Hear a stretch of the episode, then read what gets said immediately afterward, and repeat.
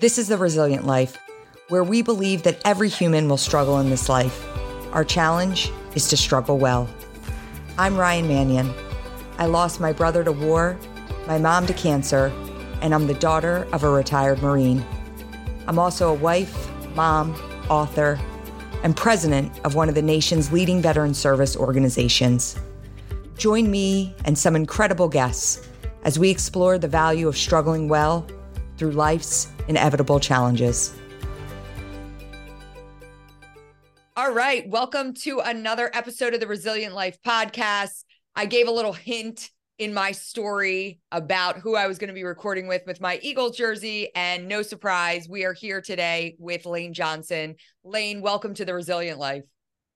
Thanks for having me on. Uh, good Friday. Yeah. Uh, you know, we were talking about what this kind of like signifies. And, you know, if you're a Philadelphia Eagles fan, uh, the name Lane Johnson is uh, not foreign to you. And Philadelphia Eagles All-Pro, uh, Pro Bowl just announced again. Is this your fifth time Pro Bowl selection? Um, Super Bowl champion captain, Walter Payton Man of the Year nominee, which we're going to talk more about. And then Sean behind the camera here, as we were talking about you, Lane, Sean said, and a no-brainer, no-brainer Hall of Famer. So um, that'll that'll uh, probably be to come. But more than that, what I'd love to dive a little bit deeper into today is, Lane, your journey um, to playing football for the Philadelphia Eagles since twenty thirteen, mm-hmm. uh, what that's meant to you, some of the trials and tribulations you've gone through uh, as a professional football player, and then your broader connection with the Travis Manion Foundation. And so I think kind of kicking it off with just sharing how we became connected. Um, and, you know, I was reached out by your team, and you were looking to and already meeting with Gold Star families. And um, your team had asked if the Travis Manion Foundation could help connect you with Gold Star families as you went into the the later stretch of the year at at all of your away games. And so we've been doing that. Um, I know you've met with some terrific families that I've had the privilege of uh, knowing over the years at the Travis Manion Foundation, but I'd love to kind of start there and ask you why, I mean, I guess why you do that, why you chose to, you know, spend the night before a big game meeting with Gold Star families across the country. Yeah. So initially, um, you know, I hired my trainer, Gabe Rangel, uh, who's an ex-Marine uh, back in eighteen. So this is something that he did in, in his former position. Um, you know, he had the opportunity to be at big uh, music events and bring Gold Star families in. But, um, you know, just growing up, uh, my dad was always big, um, you know, with helping veterans. Um, my grandpa was in World War Two, um, in Vietnam. So uh, I just felt like I always had a special place in my heart just because of the sacrifice and just uh, the amount of stuff that they had to overcome and uh, and deal with. And so I always envied that. And, um, yeah, just uh, doing, I think, really for the away purposes, because I feel like we have a pretty good fan base in Philly until, uh, until we met y'all. And uh, so, yeah, I mean, this was already going on. And then we heard about Travis and his story and how he was, uh, you know, loved his, his, his local, his fellow Philadelphians. And, um, yeah, I mean, really, um, I think having these families in, I just, you get to hear their stories. And then really, you know, from most of their point of views, your foundation has provided the most help. And so, like, as far as them overcoming tragedy and having to move on with life and, and how to deal with that and how it affects everybody. And so I feel like a lot of growth has been done by these people, a, a lot of relief and healing. And so, um, you know, I think that's really what it's all about. And that's what I've learned, um, you know, with meeting these families. What has it meant to you hearing their stories, you know, the night before you're walking into a big game? And, and I, I have to imagine it put thing, puts things into perspective for you.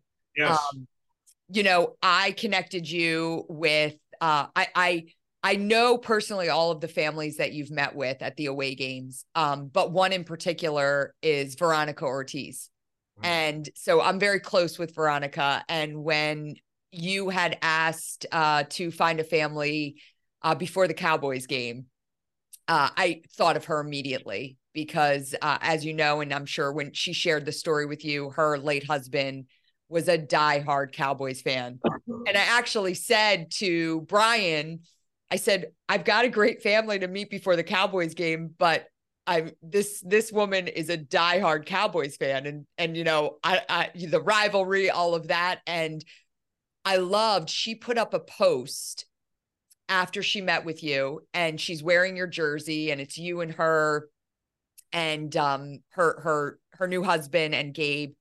And she said, uh, my fellow Dallas Cowboy fans, you know, before you say anything about me in an, in an Eagles jersey, let me explain why I'm wearing it.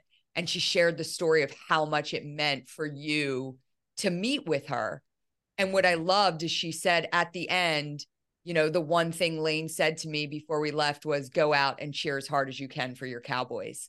And I thought that was so cool that you, you said that to her, how much that meant to her. Um, so, you know, I'd love to kind of gain from you what hearing their stories does for you. Yeah, I, I think I like how she stood her ground. She didn't budge uh, being a fan. But, uh, yeah, I, I think meeting with them like the night before the game, it just uh, allows me to get outside my world. And, and so, like, intrinsically focused. And then you hear, you know, things about, you know, their situation in, in real life and, um, you know, puts things into perspective. And, yeah, I mean, at the end of the day, we're we're all entertainers of what we're doing. But, um yeah, I mean, there's there's a human side to it. So, yeah, I mean, that's really been kind of the, the message with all of them. Um, you know, they love their, you know, they, lo- they love their loved ones. They realize they, um, you know, die doing what they what they loved and what they um, were living to do. So, um, yeah, it's just been really, uh, I guess, refreshing just to have that. And uh, like I said, you know, you get so wrapped up in the season and doing your routine, and it's so refreshing to to um, get outside yourself. Yeah, I love that. Let's talk a little bit because, again, one of the things that that we've talked about um, is the connection between mental health and, you know, some of the things you've gone through, and then the mental health that epidemic that's happening within the, the military community. And, you know, for those that don't know, um, you know, Lane's been challenged with some, uh, you know, mental health issues over the course of his professional career. And you were very open about coming out and sharing your story. And I shared with you um, when we were down at the NovaCare complex, this idea of how impactful it is for you to destigmatize mental health, especially in professional sports. Um, and that's an important thing that we're trying to overcome within the military community for our um, veterans as well. Can you walk us through a little bit how that started, um, kind of the place you were in, and then what gave you the what re, why you decided to actually speak out and share and not kind of keep your challenges to yourself? Yeah, so I always had, you know, performance anxiety. I think I just remember it beginning when I was in junior college because I knew I had one year to have an impactful season to try to get where I'm going, Division One. And so uh, it started there. I just remember the symptoms. Um, I feel like my, my ability to focus was kind of taken captive, um, you know, affected my appetite, my weight, and just really was a cycle for me, you know, even after getting drafted. You know, you think that personal achievements or all that will kind of take care of it, but if I could just amplify it. So for me, um, you know, when I had my injury in two thousand nineteen, I had the surgery on my ankle in two thousand twenty. Uh, when I was coming back two thousand twenty, uh, twenty-one, uh, my, you know, my ankle didn't feel well. Um, and I remember in training camp being like, this might be my last season. Cause, and I told my mom before, like the first game, I was like, you know, that I wasn't in a good space. And so, yeah, after I missed those games and, um, you know, came back, finished the season. My, uh, you know, my ankle was still going through it, but I felt like what helped me was, uh, like I said, put everything into perspective. But I think I owed my teammates to get back there because, you know, everybody's counting on one another on a football field. And like for us, for a perfect play to work, it takes everybody doing their job. You know, one, you know, some somebody missing their assignment or going to the wrong person. Um, it all happened so fast. So I feel like I owed it to them. And, uh, yeah, so after I missed those games, instead of making up some excuses to, you know, they were just saying personal matters. I, uh, you know, I felt like it could help a lot of uh, players that were in similar situations. Um, and so I felt like it created a lot of good dialogue. And like you said, uh, it's so crazy that, you know, we, we don't learn about psychology, you know, really, unless you're choosing that as a, as a major in, in college. You don't really learn about it in school. It's not talked about, um, you know, which is probably the number one thing you need to get a hold of to for your life to be put on a good direction. And so, yeah, it's just created a lot of good dialogue. And so I talked to a lot of players. I talked to a lot of people. Um, and I think the, the way to do it is in a personal, intimate, you know, not out in the front, in front of a whole lot of people. And so, uh, yeah, you can turn people's life around uh, pretty quickly. Um, and so, so yeah. was there, was there a, so you missed how many games, two or three? Three. Three. Was there a, what was the deciding factor? Because I have to imagine, obviously, during the season, for you to say, I need to take a step back. You're yeah. missing three games in the season. Was was there a pivotal moment where you where you had to make that decision, where you were like, I can't do it anymore. This is too much. And yeah, I mean, I mean, it started in training camp. It was just, you know, so I had the surgery in twenty twenty. I played seven games, and then I retore my ankle again, the tightrope, and I had to get deltoid surgery. So my foot felt like a piece of wood, and I couldn't, I didn't have flexibility in it. I couldn't push off of it. Mm-hmm. And so, you know, for ordinary person, that's fine. You can rehab it. But for me, I got to, you know, my body is everything for um, what I'm doing. And I felt like it impacted my run game. And so from the outside, everything might look good to the average person, but me being critical of myself, knowing that my foot was stopping my ability to make plays that I'm normally able to make, I'm like, I'm at a crossroads to where, um, you know, do I want to be stopped at kind of my peak instead of playing and being less than what I fully, you know?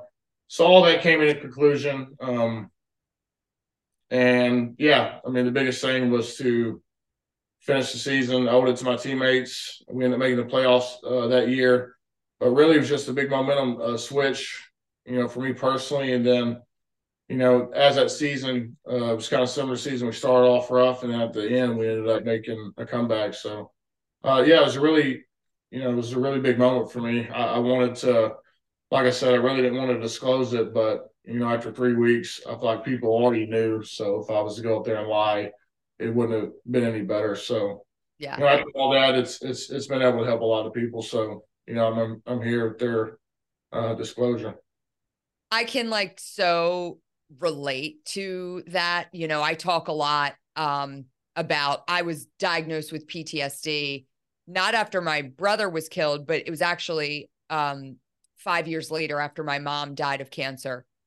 And I think that I had pushed away for five years, you know, after Travis was killed in Iraq.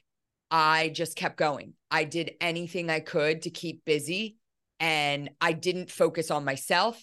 Um, I thought I was focusing on myself by keeping busy, but I really pushed away kind of dealing with that loss. And it was after my mom died that kind of everything just hit me. And it was just like, oh my gosh, in, in, in five years, I lost my brother and my mom. And it was just like my nuclear family of four. It was now just my dad and I. And I went through some debilitating anxiety where for a long time, I was, I didn't even want to leave my house. Um, I would wake up every morning, like crippled by just anxiety that I could not push away. And I started seeing a therapist, which I told no one about, because even that I was, I, I was kind of ashamed of. I didn't want to admit that I like needed that help. And um, a few months into therapy, and I've shared this story before, um, the therapist said, you know, I'm I'm ready to kind of give you an official diagnosis. And I'm like, I, I, I wasn't coming to you for a diagnosis. I was just looking to, you know, coming and talking to you was making me feel better. Lo and behold, she diagnosed me with P T S. And I left that appointment really pissed off. I wasn't like, oh, finally, I get it. This is why. I was like, how, how can I be diagnosed with that? You know, I almost didn't feel worthy of that diagnosis because it's so synonymous with those men and women who are in combat and they come back. And I was like, I shouldn't be diagnosed with P T S. But I realized I had suffered some really traumatic times. And I went for probably about a year without sharing, other than, you know, very close family and friends, that I had been diagnosed with P T S. And it was at a summit for the Travis Manion Foundation in San Diego with a bunch of veterans. And I was speaking, and it wasn't part of the plan, but I just shared with them like, hey, you know, six months ago, I was diagnosed with P T S.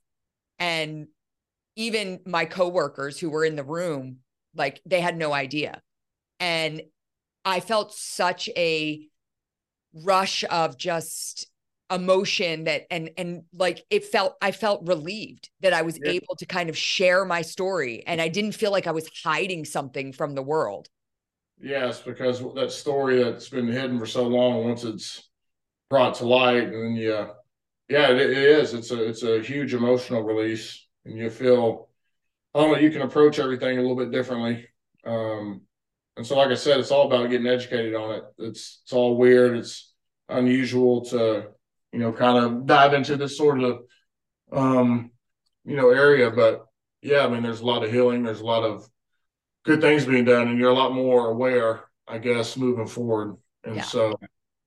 Yeah, it's good stuff. And, and I think about, you know, one of the other things we touched on um, when we were over at the NovaCare complex, I brought uh, – one of my friends, Joey Fay. Uh, he was a football player at the Naval Academy. Um, he's still a, a Marine reservist, lives, you know, diehard Eagles fan. So when I told him I was going to film with you, he was like, I'm in. He came down with me, and, and, you know, I loved what he was saying to you. Like, we're the alphas, right? We're not supposed to ha- have to deal with stuff like that, mental stuff. And, um, you know, when you think about the things that you say you're entertainers, but as professional athletes, um, you go through a lot of the same transition pieces that our m- military veterans go through as well. So, you know, you think about, like, I've seen a lot of, we had an N F L player, Kurt Maggett, who ran the Marine Corps Marathon with us this year, retired N F L player. And Kurt was sharing how when he left the N F L a couple of years ago, he was completely lost. And he ended up joining our marathon team. And I think about that kind of transition for professional athletes who all of a sudden you guys kind of lose your identity and your, your purpose, right? It's like, you're talking about the anxiety you were dealing with in junior college, right? And so your entire life has been leading up to where you are right now as an N F L player. And at some point, um, that's going to end for you. You know, you're no longer going to be an N F L player. You're going to be a former N F L player. And so I think, like, preparing for that is super important. Just as we talk about with our military veterans, like, they need to prepare for that transition. When they take off that uniform and you guys take off that uniform, like, that world goes away to some degree. And you have to find something else to feel purposeful for, and something else that that makes you want to wake up every day and, you know, get after it. Do you think about that at all? Yeah, your your identity, or, you know, who you are isn't what you do. So although, yeah, it's been a, a dream you've been chasing since you've been a childhood, you also have to deal with the, um, you know, the reality of it is that everybody has a transition period, and if you can adapt and really kind of know your purpose, um, you know, as as things are unfolding, and know what you want to split, split, uh, put your time into and, and be passionate about. So, yeah, for, forming another identity, it's like a man, it's like a man of many coats. Um, you know, you have to uh, be able to, once that part of your life is done, make that transition. And so, but I, I think like what you're saying is that a few people really plan that out and kind of just live, you know, living their dream. And then they, they put all their eggs in that basket. And then, like you said, when it's done, they don't feel fulfilled. They don't feel the same type of rush that they had from their job or, or playing football. So, and they're always seeking it. So it seems like they're always chasing. And so, like you said, you feel like you, you know, your team's not there anymore. So now your purpose is kind of, you know, what am I doing? Yeah. Um, I was reading an article that it was right. I guess you got, it was right after you guys had beat San Fran last year, right before the Super Bowl. And you were kind of talking about your journey, and there was something that stuck out and I loved it. Um, you were talking about your mom. Um, and when you had been injured and you were really struggling, you said that your mom, um, your mom used tough love with you. And, um, I read that line and, you know, you, you, you didn't respond well to it. I would say, like, you were, you were kind of like, you know, pushed it away. And, um, I was like, oh my gosh, I can relate so much, because, you know, my, my dad's a retired Marine Corps colonel. So he operated with tough love. And so when I read that line about your mom, and I think, like you said in the article, you kind of said, like, you came around to, like, you kind of understood what she was doing. And, you know, I've come to a place where um, I can now appreciate my dad's tough love. Um, and so when you think about that and you think about that journey, like, what do you think about this idea of how you approach someone who's struggling? Like, is it with a tough love approach? Do you have to kind of know the person and feel the person for, for how you're going to react to get them where they need to be?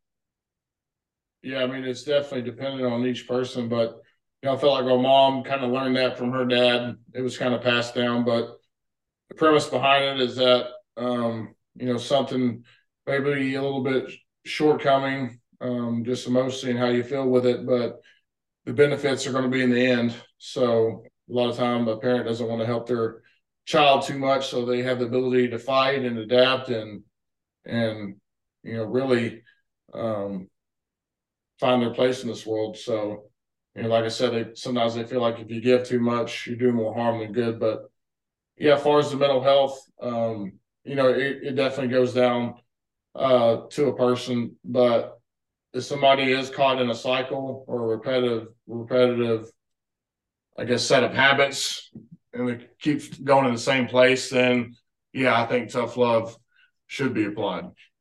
Yeah, it's this idea that, you know, I always say, like, you want to be there for someone, right? But you also don't want to enable to someone to stay in the place that they're in, right? And it's like, how do you get that person to want to better themselves, you know? And sometimes it is a little bit of mix of um, compassion and tough love. And so, um, but, but I could relate so much. Motivator. Yeah. I love it. And I was, and, and another thing that I absolutely loved is this was a, a tweet that you put out on September fourth of this year. And you were talking about Brandon Brooks. And you said, Brandon Brooks is the one who gave me the courage to open up about mental health. We have so much in common. Raised by a single mom, obsessed with sports, perfectionist, five thirty a m throw up sessions, and fighting demons. Find your Brandon. So I read that. And my dad wrote a book called Brothers Forever. The book is about Travis and Travis's best friend, Brendan Looney. Travis and Brendan were roommates at the Naval Academy, and Travis went into the Marine Corps. Brendan went on to become a Navy SEAL, and they were, um, they always were pushing themselves to be the best versions of themselves. Um, Travis was killed in two thousand seven. Brendan was the person that was there for us in a huge way after Travis was killed. Uh, three years after Travis was killed, Brendan was killed in Afghanistan.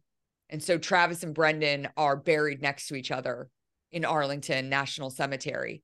And my dad shared a story in his book about, uh, it was actually a bike riding thing that they were doing through Annapolis. And long story short, they, you know, big competition. And my dad ended it with, find your Brendan. And I saw that tweet about find your Brandon. And I was like, oh my gosh. And, and it is, it's like, find that person, right? Find that person that pushes you to do more. And so it seemed like for Brandon Brooks, he was the one that pushed you to kind of share your story and be vulnerable and be out there. Um, and so I just, I loved that connection with find your Brandon and find your Brendan. Yeah. I just, uh, you know, I felt like we were very similar, like you said, on a lot of levels. It's like our nervous system was wired the same. We were constantly anxious and stressed. We were really good at our jobs, but it took an awful price on us. And so, yeah, his his stuff, uh, I believe, was like in two thousand eighteen. But, I mean, everything he was dealing with, I was dealing with too. And mine just came a little bit later. But um, I feel like he might have been ridiculed a lot more than what I was because, like I said, the timing, even, you know, Four, four or five years ago, um, we weren't where we were today, you know, as far as in sports and people being vocal about it. But yeah, I think I think his story just resonated with me because I felt like we were very similar. We played next to each other, we relied on each other, but we were feeling just mutually the same, um, you know, terror just because we were perfectionists. Um, we demanded that we played at a certain level, and we put that stress on us. So uh, yeah, it's hard. Uh, You know, for many people to can say they've had that relationship where, you know, where they're out there in front of everybody and uh, having to really, truly trust one another. So, um, yeah, I mean, he's definitely, definitely a big, a big part of my career. Good stuff. All right. Well, I have to, I have to talk a little bit about the Eagles as a diehard Eagles fan. And, you know, one of the things that I was thinking was the contrast with you. So, Super Bowl wins versus Super Bowl loss, right? Um, I was right here in, in my basement, right in the other room with a hundred people when you guys won the Super Bowl. You can't see it, but I've got the cover of the Philadelphia Inquirer on the wall right here, along with a Super Bowl champion plaque above it. Like, that moment was everything, obviously, for not just the Eagles, but the city of Philadelphia. You know, we were down at the parade. We rode the high all the way through. It was incredible.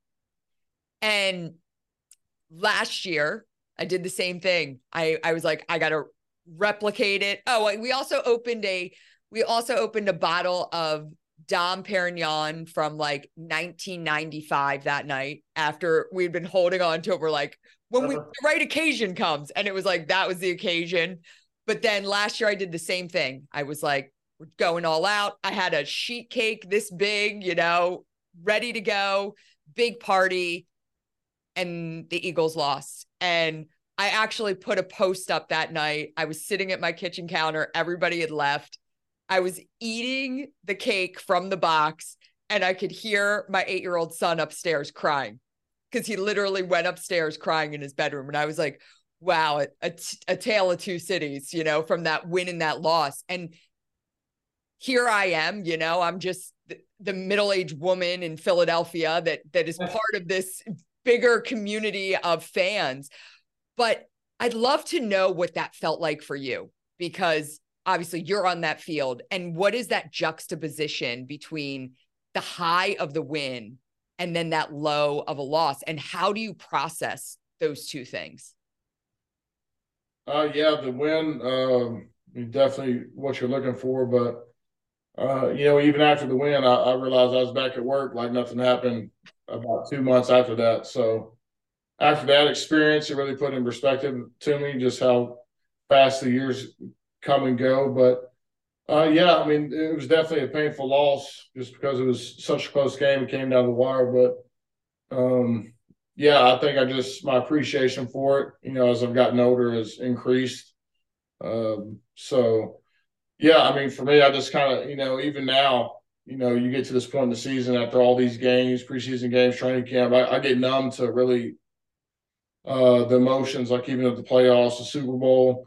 I'm just out there. It's such a long season. I, I'm I'm in robot mode.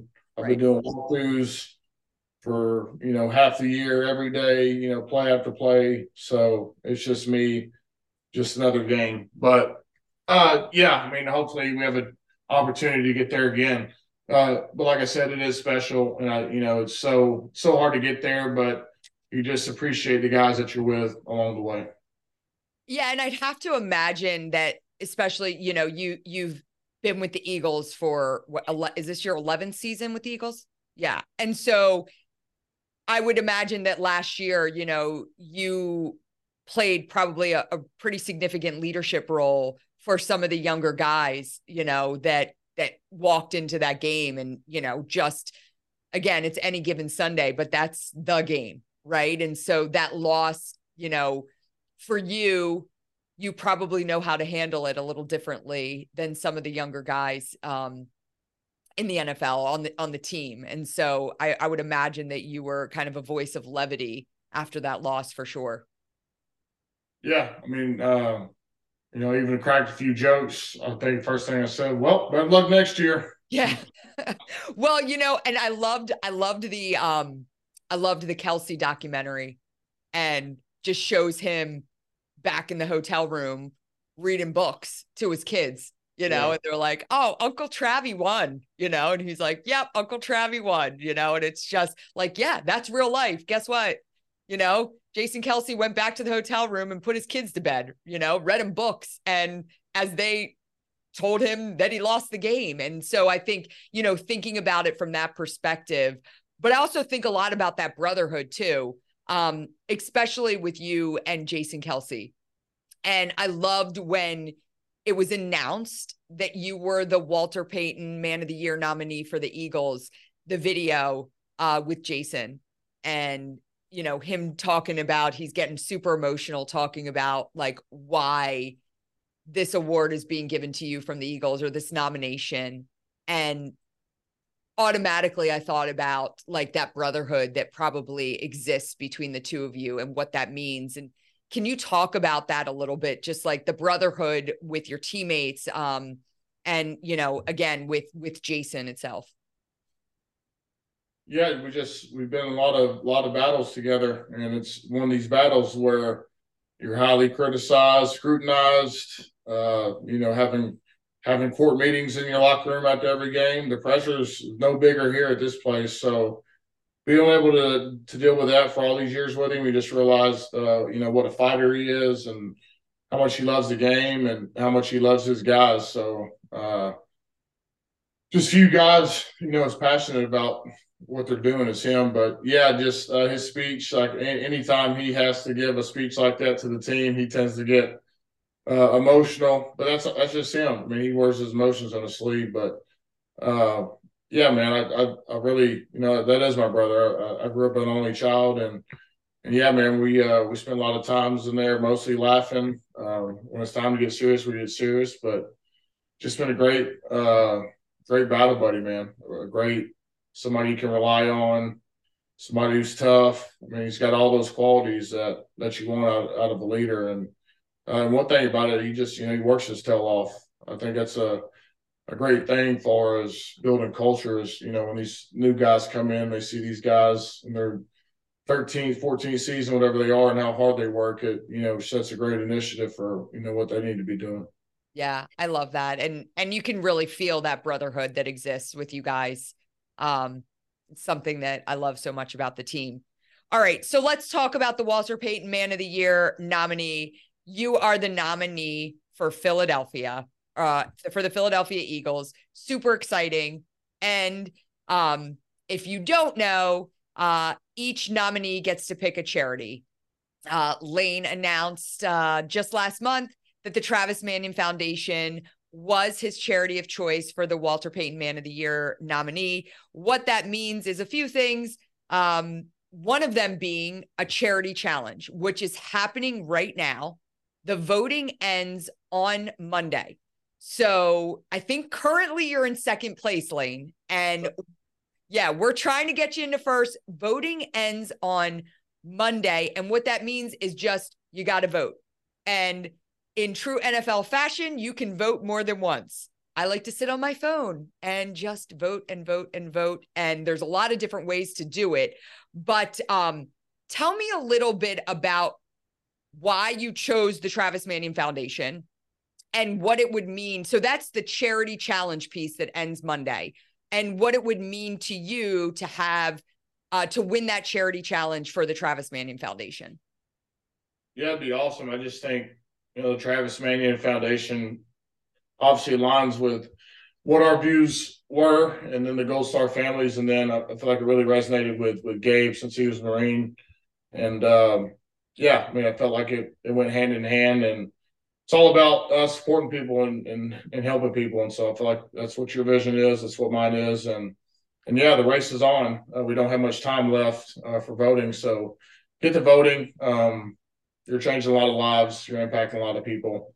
And, um, you know, in the end, that's what it's, that's what it's all about. Yeah. Well, we could not appreciate your support anymore for bringing Uh, broader awareness to the Travis Manion Foundation. And I just want to say personally to you, you know, um, the Philadelphia Eagles, the entire organization, like it's, it's a part of my family. Uh, my dad has been a season ticket holder since I was young. You know, growing up in a military family, I lived all over the country. I was born in North Carolina. I lived in California, in Washington, D C, all over. But guess one thing rang true. We were always Philadelphia Eagles fans. And my dad may have been live. we may have been living in North Carolina. My dad still had season tickets at Veterans Stadium. You know, he was passing them out to his family and friends when we weren't in the area. But when we came back here, when he left active duty, um, and we settled back into the Philadelphia area, my brother was never missing a game. And so, you know, I remember being at the last game at Veterans Stadium with my brother. It was the N F C Championship game that uh, we should have won and we didn't. And I watched hundreds of grown men crying as I walked out of that stadium. But the memories I had sharing that game with my brother were everything. And, you know, moving into the link, um, you know, just the times that we spent there are so meaningful and mean so much. And, you know, I mean, the last thing my brother did just a few days before he left for his second deployment to Iraq was going to a Philadelphia Eagles game. It, he flew home from California to go to an Eagles game. And I've shared the story with you about, you know, as he was leaving that game and my husband, Dave, you know, jokingly turned to him and told him he was going to push him down the stairs so he wouldn't have to go back to Iraq. And, you know, Travis, Travis got real serious and said, if I don't go back to Iraq, someone else much, much less prepared is going to go in my place. If not me, then who? And every time I walk up the stairs into a game, I think about my brother saying that. And I know the exact staircase in the link where he spoke those words. And so I try to enter and exit from that stairwell each time. But I think about how an organization and how a team can mean so much to someone. And so when you think about, when you say like, we're just entertainers, no, like you're entertainers that are playing a bigger role in society, right? So you have these Marines that are going to fight in foreign lands across the world, and what's most important to them is watching your team play, you know, and that's what it was for my brother. Um, and I think about now those same season tickets that my brother sat in, my nine-year-old son named after him is sitting in them at every game. So, you know, that heritage continues generationally. And I just, I want to give gratitude to you and the entire Eagles organization um, for being a part of our world and our family for so many years, and need you to know how special it is. And I'm sure you hear it from fans all the time. I mean, and there are no fans like Philly fans. We are die hard. And um, I mean, you see it every day, I'm sure, but uh, it just, it means so much to so many uh, across, the, across this country. Um, and so I want to thank you for that. And thank you for helping to build that relationship with the Eagles even closer in helping to highlight us in the work that we do. Yeah. Well, I mean, you really don't realize how much of an impact this game has on people and, and the community. Um, I remember the Super Bowl um, in two thousand eighteen, the parade that people were dumping ashes on Broad Street. I'm like, well, this is, it's pretty serious around here. But, you know, I guess since that growing up in Texas, I realized how big football was really across the state, and how much people look forward to it, and how much it brought people together, and and how much just people enjoyed the game. So, um, you know, there's there's there's not a place like Philly, and you just see it in our fans and how passionate they are, and and it is what it is. I mean, people love this game. So, um, yeah, it's, it's been awesome to to team up, and it's really been a big a big year in twenty twenty-three, and and hopefully a better one in twenty twenty-four. So, um, this is just the beginning. I love it, and like they say, Philly fans, you either love us or you hate us, right? That's it. Yeah. No, and, and most of the people outside of Philly hate us, but that's okay. Nobody likes us. We don't care. Lane, I want to finish with the final question I asked everybody on the Resilient Life podcast. And that is, what does living a resilient life look like for you? Uh, it's the ability to adapt and overcome obstacles, whatever's in your path, uh, to have a vision, to have a goal, and and to aim for it, and don't let anything get in your way. Um, life isn't easy. It's going to have a, a lot of its, a lot of challenges. Um, they're going to test you. And, um, you know, in the end, you're going to be able to look back and, and uh, be proud to be able to overcome it and, and become a stronger person. I love it. Lane, thanks so much for joining us. We appreciate it. Get out there and vote. Voting ends on Monday. We'll be watching you this weekend. Uh, thanks for all you do. Yep. Thank you. And, uh, yeah, get a win this week, beat the Giants. Yep. That's right.